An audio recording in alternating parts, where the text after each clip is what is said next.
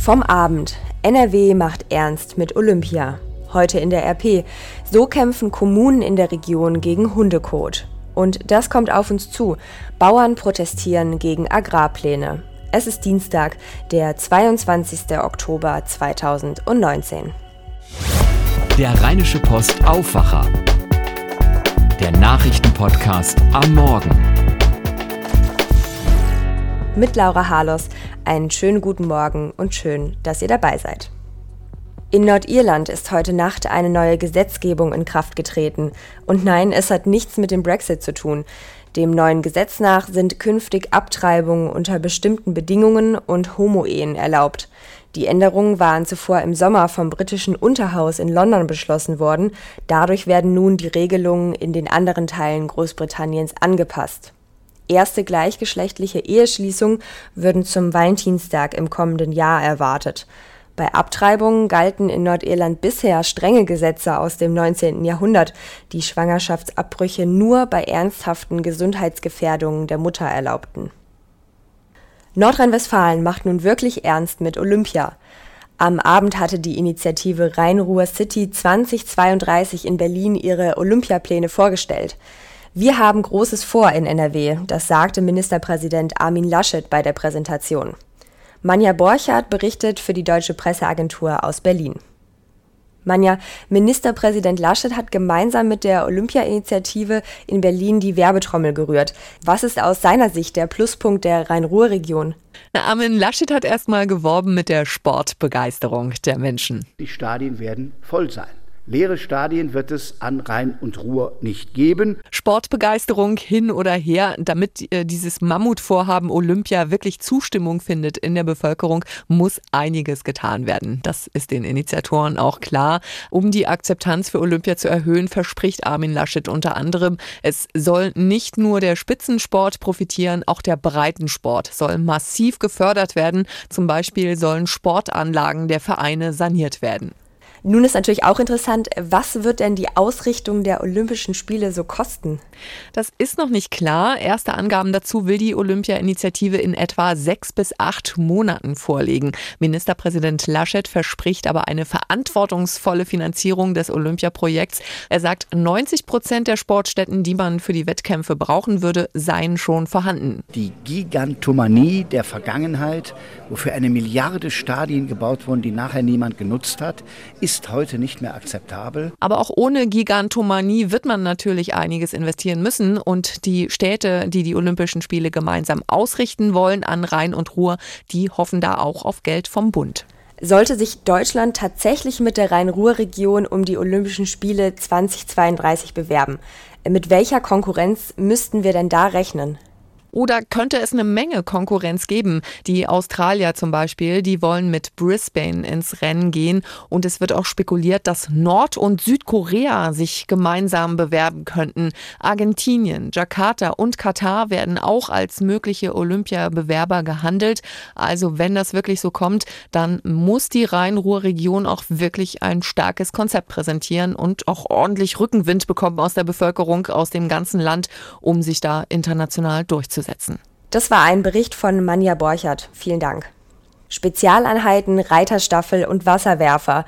Die Polizei hat am Samstag die Demonstration kurdischer und linker Gruppen in Köln mit einem Großaufgebot begleitet. Es wurden verbotene Fahnen gezeigt und Böller gezündet. Die befürchtete Eskalation blieb allerdings aus. Am Tag vor der Demo gegen den türkischen Einmarsch in Syrien hatte die Polizei noch vor bis zu 1000 gewaltbereiten Teilnehmern gewarnt, die anreisen würden. Bleibt die Frage, war die massive Präsenz der Polizei also überzogen? Nein, sagte gestern Kölns Polizeipräsident Uwe Jakob bei einer Pressekonferenz.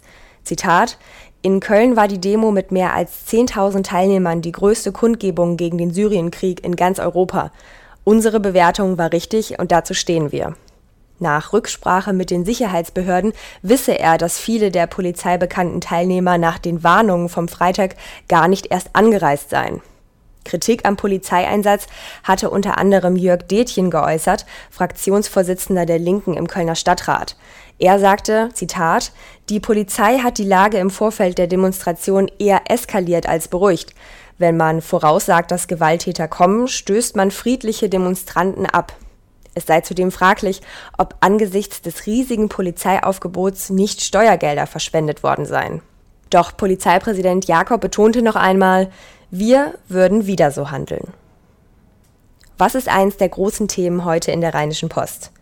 Ich bin ja Hundebesitzerin und muss ganz ehrlich sagen, niemals, also wirklich niemals könnte ich es mit meinem Gewissen irgendwie vereinbaren, die Hinterlassenschaften meines Hundes auf einem Spielplatz liegen zu lassen. Ich mache das auch nicht auf einer Wiese oder einem Gehweg, aber auf einem Spielplatz, also einem Ort, wo Kinder spielen, nein, also da werde ich wirklich richtig sauer. Aber es bringt nichts, denn Hundekot, ja, das ist ein Problemgeschäft. Landesweit kämpfen Städte gegen immer mehr Hundekot auf Gehwegen, Grünanlagen und eben auch auf Spielplätzen. Geldstrafen scheinen die Hundebesitzer dabei nicht abzuschrecken. Dabei sind die Strafen zum Teil wirklich ziemlich hoch. Christian Schwertfeger ist NRW-Chefreporter bei der RP und hat sich das Ganze mal genauer angeschaut. Christian Krefeld war ja erst vor ein paar Wochen in den Schlagzeilen, weil dort seit kurzem für liegen gelassenen Hundekot bis zu 500 Euro fällig werden. Du hast mal in der Region hier geschaut, da gibt es ja große Unterschiede zwischen den Kommunen. Ja, absolut. Also und Krefeld äh, scheint da nicht äh, die Spitze des Eisbergs zu sein, also was die äh, Höhe der Strafen äh, betrifft. Äh, in Mettmann sind sogar oder können sogar bis zu 1000 Euro fällig werden. Also wenn man äh, dabei erwischt wird oder wenn man wiederholt dabei erwischt wird, wenn man die Hinterlassenschaften seines Hundes nicht weggemacht hat. wenn man beispielsweise im nördlichen Niederrhein in Richtung Goch mal schaut, da hat man, glaube ich, eher Glück. dort werden gerade mal 15 Euro fällig. Nun macht es ja für die Höhe der Strafe schon einen Unterschied, ob ich den Code auf einem Spielplatz oder einem Gehweg liegen lasse. Also deutlich teurer wird es auf Spielplätzen. Alles, was äh, rund um Spielplätzen betrifft, Grünanlagen an Spielplätzen etc., wer dabei erwischt wird, äh, das kostet dreifach bis vierfache. Beispiel in Köln, da zahlt man äh, 35 Euro, wenn man äh, erwischt wird auf Gehwegen. Ähm, an Spielplätzen kostet das Ganze dann schon mal leicht 200 Euro und mehr. Du hast gerade so schön gesagt, wenn man denn erwischt wird. Leute dabei zu erwischen, ist ziemlich schwer, oder? Ja, man wird so gut wie gar nicht erwischt. Äh, wie kann man es auch kontrollieren? Da muss man auch ehrlich sein. Äh, wenn man Hundehalter ist, man sieht jemanden vom Ordnungsamt. Ich glaube, äh, da muss man schon ziemlich, ich sage jetzt einfach mal, blöd sein, die Sache dann nicht wegmachen zu lassen. diesbezüglich muss man, kann man wirklich nur an den Verstand der Hundehalter appellieren und auch an die Einsicht, äh, dass wirklich, äh, dass gerade auch an Spielplätzen, die eben angesprochen worden sind, dort überhaupt nichts zu suchen hat und dass es wirklich auch unter Unterhaltern, ich sag mal, so, so eine Art Abkommen geben muss, dass wer das nicht macht, auch geächtet wird. Es gibt ja auch Hundebesitzer, die meinen, wenn sie mitten in der Natur sind, auf einem großen Feld zum Beispiel, dann müssten sie das nicht wegmachen, weil ja kein Mensch in die Nähe kommt. Da liegen sie aber nicht richtig, oder? Nee, das ist nicht so, absolut nicht so. Ähm, denn gerade auf Äckern, Feldern etc. Ähm, äh, dort äh, sind Nutztiere anwesend, äh, dort wird Futter angebaut und gerade wenn die Tiere dann auch krank sind, also die Hunde krank sind, dort an hinmachen, sind da Krankheitserreger drin im Kot äh, und auch andere Bakterien, die dann in die Nahrung, in die Futterkette geraten können und so andere Tiere krank machen. Danke an Christian Schwertfeger.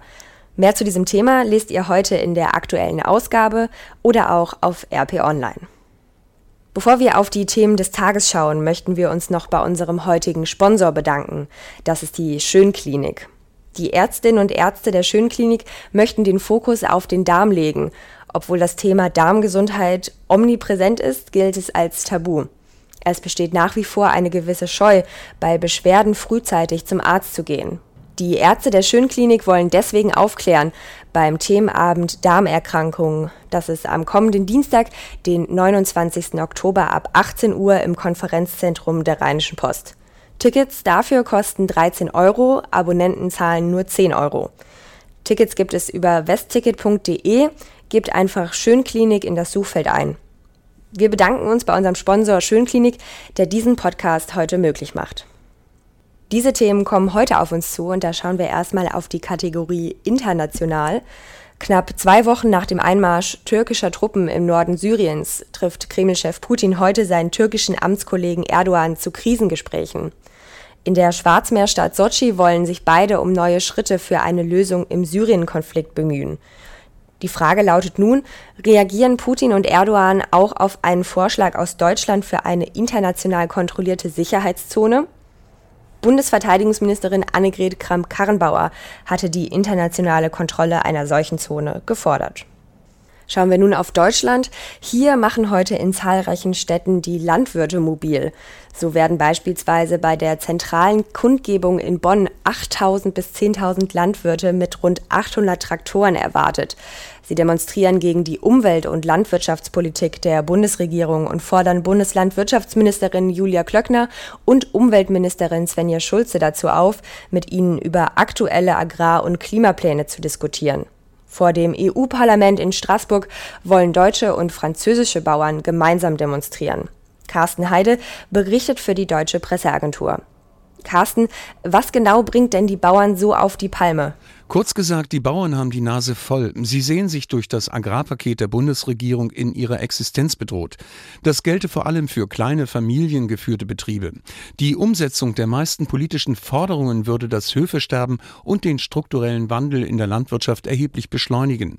Gerade kleinere Betriebe seien schlichtweg nicht in der Lage, die mit hohen zusätzlichen finanziellen Belastungen verbundenen Auflagen zu erfüllen. Sind Ihre Klagen denn berechtigt?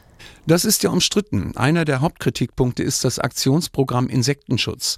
Es umfasst unter anderem die schrittweise Begrenzung und den Ausstieg aus der Glyphosatnutzung sowie den Schutz von Streuobstwiesen. Außerdem sieht es einen Mindestabstand zu Gewässern von 10 Metern bei Anwendung von Pflanzenschutzmitteln vor. Ab 2021 sollen Herbizide und bestimmte Insektizide in Schutzgebieten verboten werden. Die Bauern aber lehnen Einschränkungen bei Pflanzenschutzmitteln und Düngungen kategorisch ab. Ich sage vielen Dank an Carsten Heide und zum Schluss werfen wir noch einen Blick aufs Wetter. Der Tag beginnt bedeckt und das bleibt er auch überwiegend. Nur vereinzelt kann es hier und da mal leicht auflockern, die Sonne zeigt sich allerdings kaum, dafür bleibt es aber trocken. Am nördlichen Niederrhein in Kleve und Wesel werden es heute 13 bis 15 Grad, Düsseldorf und Mönchengladbach kommen auf maximal 14 Grad. Morgen sieht es dann schon viel freundlicher aus. Morgens noch wolkig, ab dem Mittag setzt sich die Sonne durch und es wird richtig schön.